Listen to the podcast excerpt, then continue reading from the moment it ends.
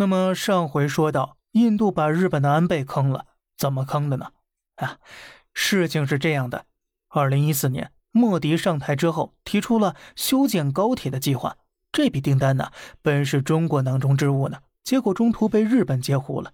因为安倍看出的条件呢，实在太过优厚了。一是提供高达两万亿日元、为期五十年的贷款，利息低至百分之零点一，基本是等于白送了。二是全套转让新干线技术，给钱给人还给技术，日本为什么那么大方呢？这不是莫迪的 PPT 做的棒吗？莫迪深谙吹牛之道，这高铁计划里程就是这个工程量啊。那说低了，日本人是爷爷；那工程量说高了，那就是大单。我印度人才是爷爷。所以莫迪大手一挥，在招商 PPT 上写下了六千公里。要知道，日本国内新干线。也才两千八百公里，莫迪一出手就是六千，日本怎么能不心动呢？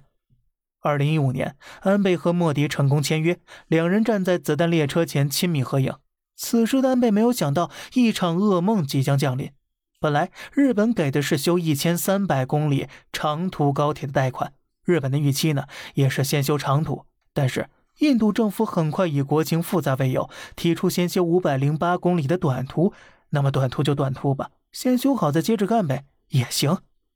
可是没想到啊，二零一七年印度风风火火争了一年地，只争了零点九公顷，干个候车大厅都不够啊。然后时间来到了二零一九年，别说五百零八公里了，愣是一公里都没修起来。莫迪觉得可能是不像样子，就让日本骨干们先建了十公里的示范高铁。本以为这是给印度人民开开眼，好顺利推进工程，哪知啊，这道菜竟是为安倍上的。示范高铁建成，莫迪邀请各大媒体报道，最重要的，邀请了安倍来参观印度日本的联合经营合作成果。这安倍呢，一脸蒙圈的参观完，莫迪热情的拉着安倍的手说：“呀，这征地费用大大超出预期啊！你提供的贷款已经用完了，要不再给来点儿。”好家伙，说的是六千公里，建的时候变成五百零八，最后一公里没修就搞了个示范高铁，啊，这些我都忍了，但你竟然好意思叫我来参观，还跟我说没钱了，老子给的可是一千三百公里贷款呢。